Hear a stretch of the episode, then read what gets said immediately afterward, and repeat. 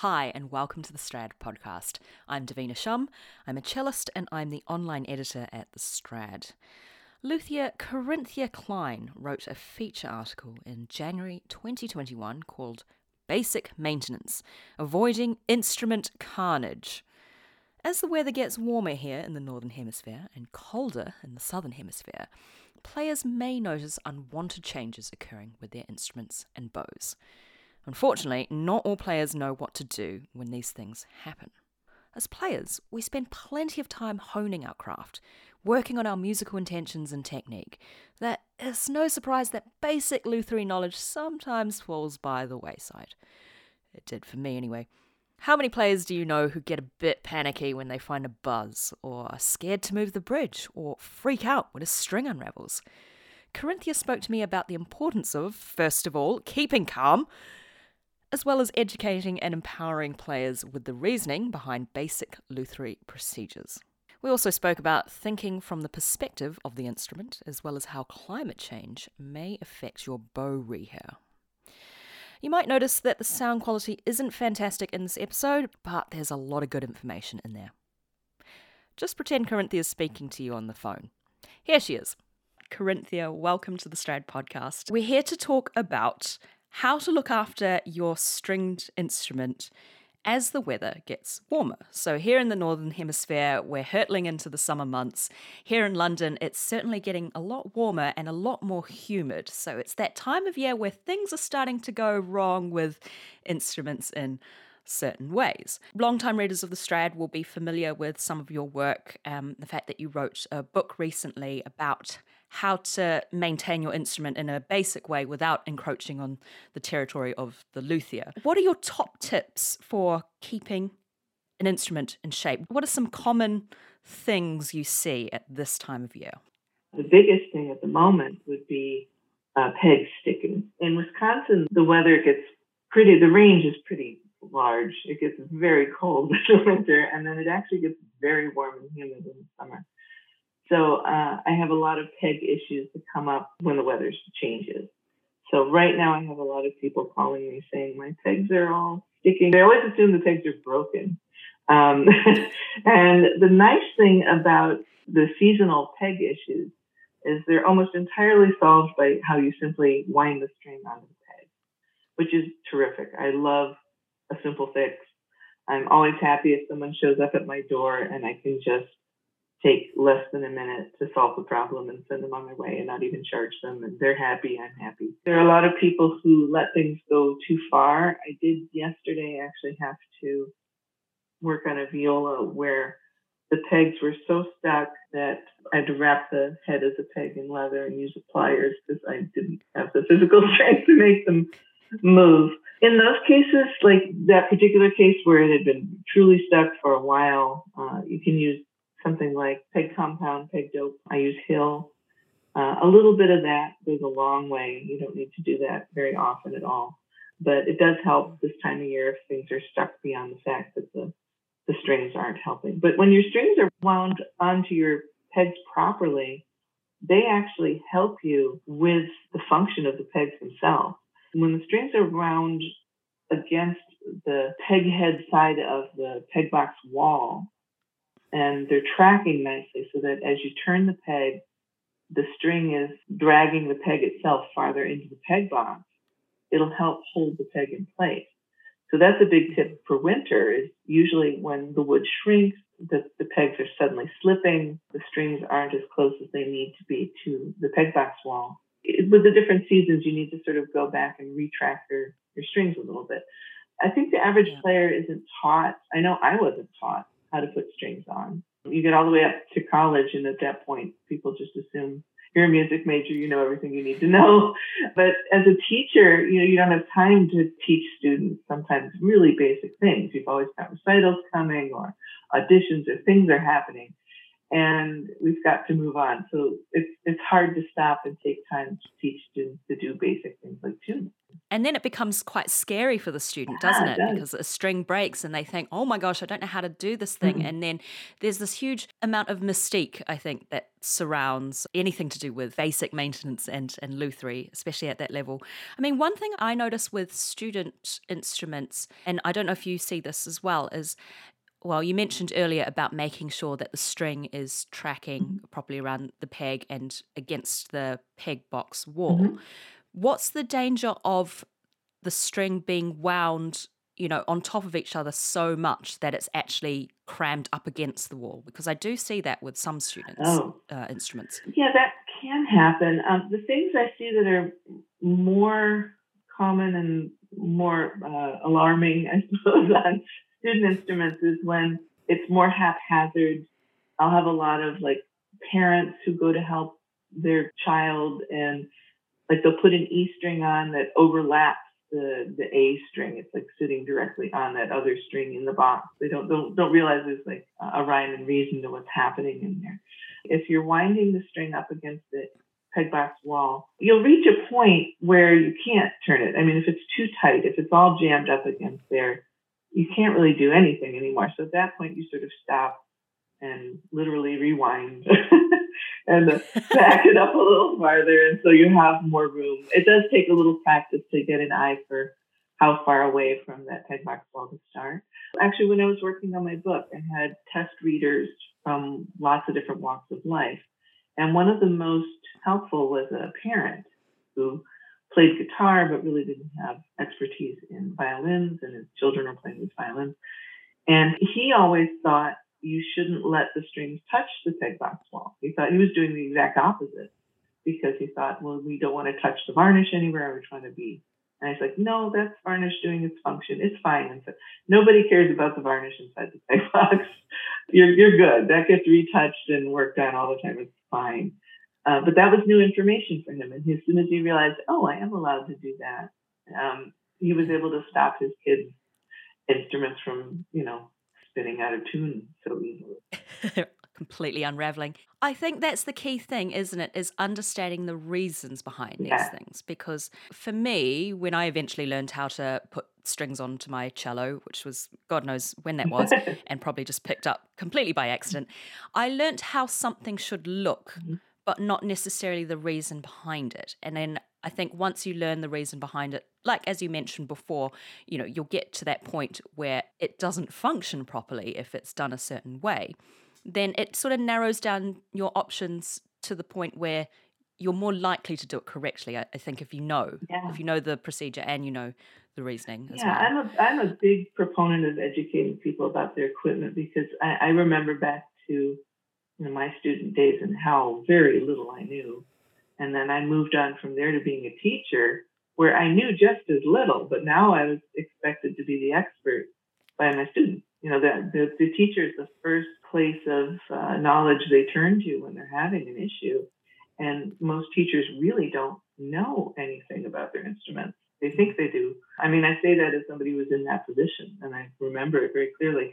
So when I wrote my book, it was specifically with that concept in mind of, wow, what do I wish I'd known? Because when you're armed with good knowledge, you can make better decisions. You don't have to run every little thing to a luthier if you at least understand what's happening. That's true, actually. Uh, you'll probably save a luthier's precious time if you're not having to run to them with things that, if a player knows, they can just fix by themselves. It's not even that I'm being precious about my time. It's like I, I think as players, you want to feel empowered and you want to feel confident about what you're doing. And I'm always happy if I can make somebody feel like they are being good caretakers of their instrument.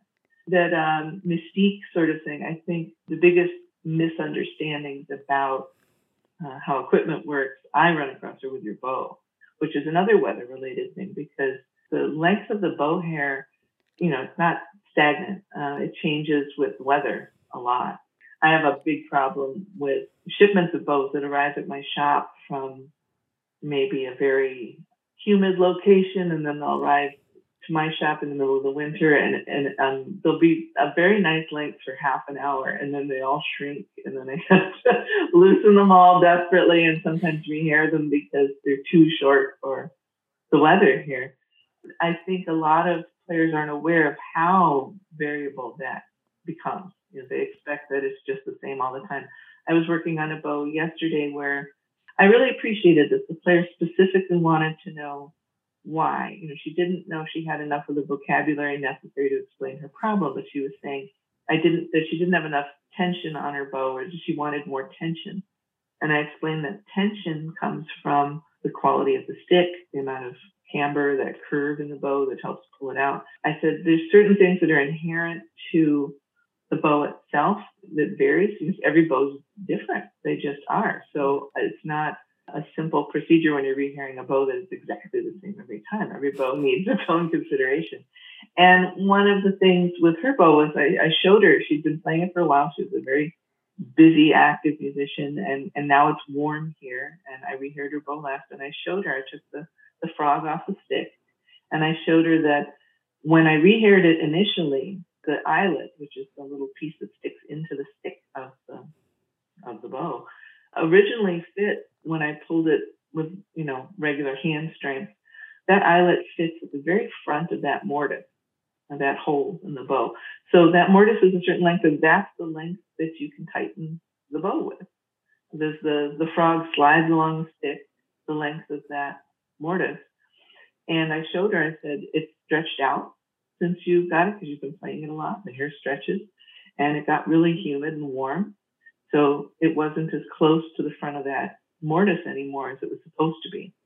And I explained, I thought that that's what she was feeling. She's a very sensitive player, and for her to have to tighten the bow farther than she was used to feeling like it should, you know, be, it was impacting her sense of what she was doing.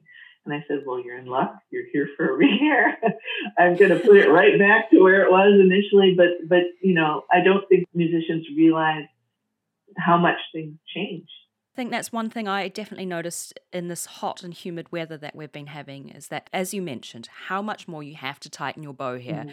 Oh, that player that you mentioned, I think I, I, kind of understand where she's coming from because it gets to a point where you feel like your thumb's going to fall through mm-hmm. the frog because the, the bit where the frog meets up with the stick is all of a sudden so far away. It's it's really far away from the, mm-hmm. the again lack of vocabulary, but the leather strappy thing. The grip the grip. Thank you. Mm. and you feel like you can't get a proper hold yeah. on your bow. So, in that situation, when your hair is stretched because of the weather, mm. would you recommend simplest fix to get a rehair? What if you've just had one done? Oh, if you just had one, I mean, in my own shop, if if something within the first month is not right, I'll just redo it. But if it's been like six months, well, that's just life at that point. there are times where I'm able to, if, if the hair hasn't been used a whole lot, sometimes I can go back inside the bow and shorten the hair a tiny bit. Uh, bows aren't really big on being taken apart and putting back together once there's rosin on all that hair. So sometimes it works, sometimes it doesn't. I, I say actually about 80% of the time uh, I can shorten something for somebody a little bit. Most of the time, though, it makes the most sense to just get a rehair. That's actually something I've noticed. I started rehairing bows back in the mid 90s, and I've had the opportunity at this point to rehair some of the same bows, you know, over decades. And that's actually something I've noticed with uh, climate change that I don't think most people have considered. But there are bows that I used to be able to find the length for that would last year round just fine. And some of those same bows I can't now. They really need to get them. Oh changed. Yeah, because it's just the extremes have gotten more extreme. Some of these bows, I just can't find one length that will suffice that's been interesting to watch. That really hits home, doesn't it? You you feel the effects of it actually accelerating yeah. and impacting your work. Yeah. I was reading your article earlier, and there was another segment uh, where you mentioned locating buzzers. so I know that buzzers sometimes they appear due to change of the weather and, and the environment. So if a player encounters a buzz, is it something to panic about straight away? Panic is strong a word. Uh, stopping to investigate is good. The, the moments in a player's life in terms of Lutherie where they should panic is if they hear the post fall down, you should take the tension off your instrument. If uh, if the neck is coming loose, that's a panicky moment. Take the tension off. Anything where you have to take the tension off your instrument, one should yeah. sort of just stop and regroup and find a luthier. But puzzles are endlessly we'll say fascinating. I have a big list next to my desk, and I'm always adding to it. Every time somebody comes up with a new buzz, I add it to the list. Some are really hard to pinpoint. Others are very easy. Most of the time, it's seams. Seams are definitely a weather-related um, issue. Mm-hmm. Seams are designed to come open a little bit. So uh, when an instrument is under tension, it has to relieve it in some manner. And a seam is a nice, simple way for a, uh, an instrument to just relieve some of that stress. It's an easy fix. But that does happen like when the humidity drops and the weather gets colder and the wood shrinks, then that's usually when seams are an issue. They're less of an issue in warm months or summertime. Actually, that's an interesting thing for luthiers too, is in terms of like where your instrument was made. Uh, for a lot of luthiers, like working in a really dry climate, that's a nice climate to build instruments in because the instrument is about as dry as it's probably going to get. There's a bigger problem if you're building instruments in a very humid environment and then they travel to some other part of the world where it's dry, then suddenly everything shrinks up. Not fun. Yeah. That's what happened to me once. I was on an orchestra tour and we went to Boulder in Colorado, mm. which is really, really high altitude. Mm-hmm. And so all that dry weather, and we'd flown from Sydney because that's where I studied. Oh, your poor cello.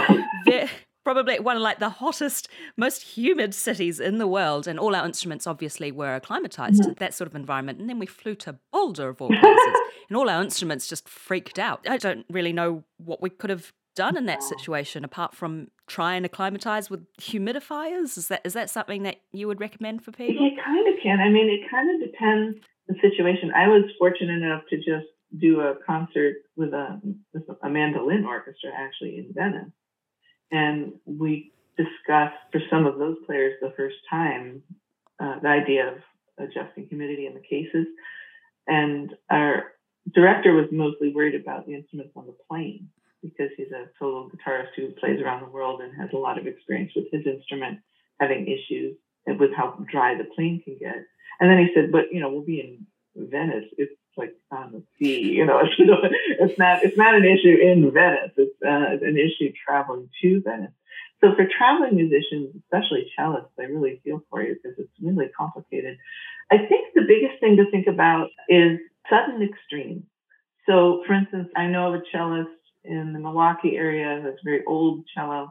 When he travels to Europe, he gives the cello time to acclimate, like first in the case, and then he'll open the case and let it sit like that for a while, and then then he'll take the cover off. He, does it in stages so the instrument isn't startled, I guess. That's something I advise here too in Milwaukee. If you're outside with your case for a period of time, like walking from one location to another, to budget enough time to give the case time to acclimate in the warm environment when you get inside before you just open it suddenly and then there's the instrument.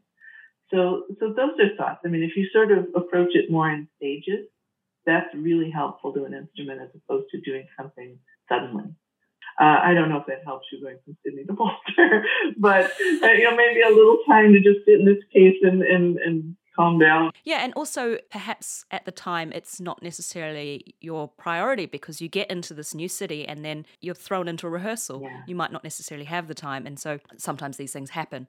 But it's good to at least have that in the back of your mind so that, as you say, you can kind of budget for any sort of possibility at least and take those extra precautions. Personally, I'm not a fan of any sort of humidity control that fits inside your instrument just because I've seen what happens when those things leak or fail. But if your instrument is spending a good amount of time inside a closed case, there are a lot of products out there for adding moisture, a lot of good ones now too. There's a lot of choices.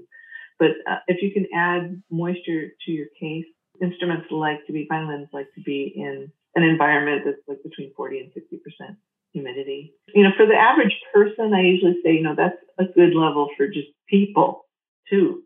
So if you can keep your home, you know, if you can keep yourself humidified, you can assume your instrument is also happy. You know, so it's okay. kind of like, I mean, yeah. whenever we send a rental out with um, people, we always kind of tell them as a rule of thumb, if you wouldn't do it with a baby, don't do it with violence. If you wouldn't leave the baby in the trunk while you have lunch, don't leave the violin in the trunk while you have lunch. So, you know, and, and the thing is, you know, these instruments, I think part of what makes them so special is, you know, they're created from once living material. And that material continues to change and move and act alive. The, the wood never stops realizing it's wood somehow. I, I think that enhances our connection to them. You know, it's not just that we're yeah. cradling them or holding them so close. They they function like living things in some ways. So so I, I often tell people too, like you know, the more you play your instrument, the more you're actually sort of training the wood to to be an instrument. It, it knows to vibrate like that and to act that way. And I said, if you leave your instrument in a closet, it starts to feels like it's a closet. You know, it sounds more like that. so maybe don't just leave it in a closet for 10 years. That's not good. It needs to be played in order to, to function the way it should. Yeah. To live the way they're supposed to live, they need that.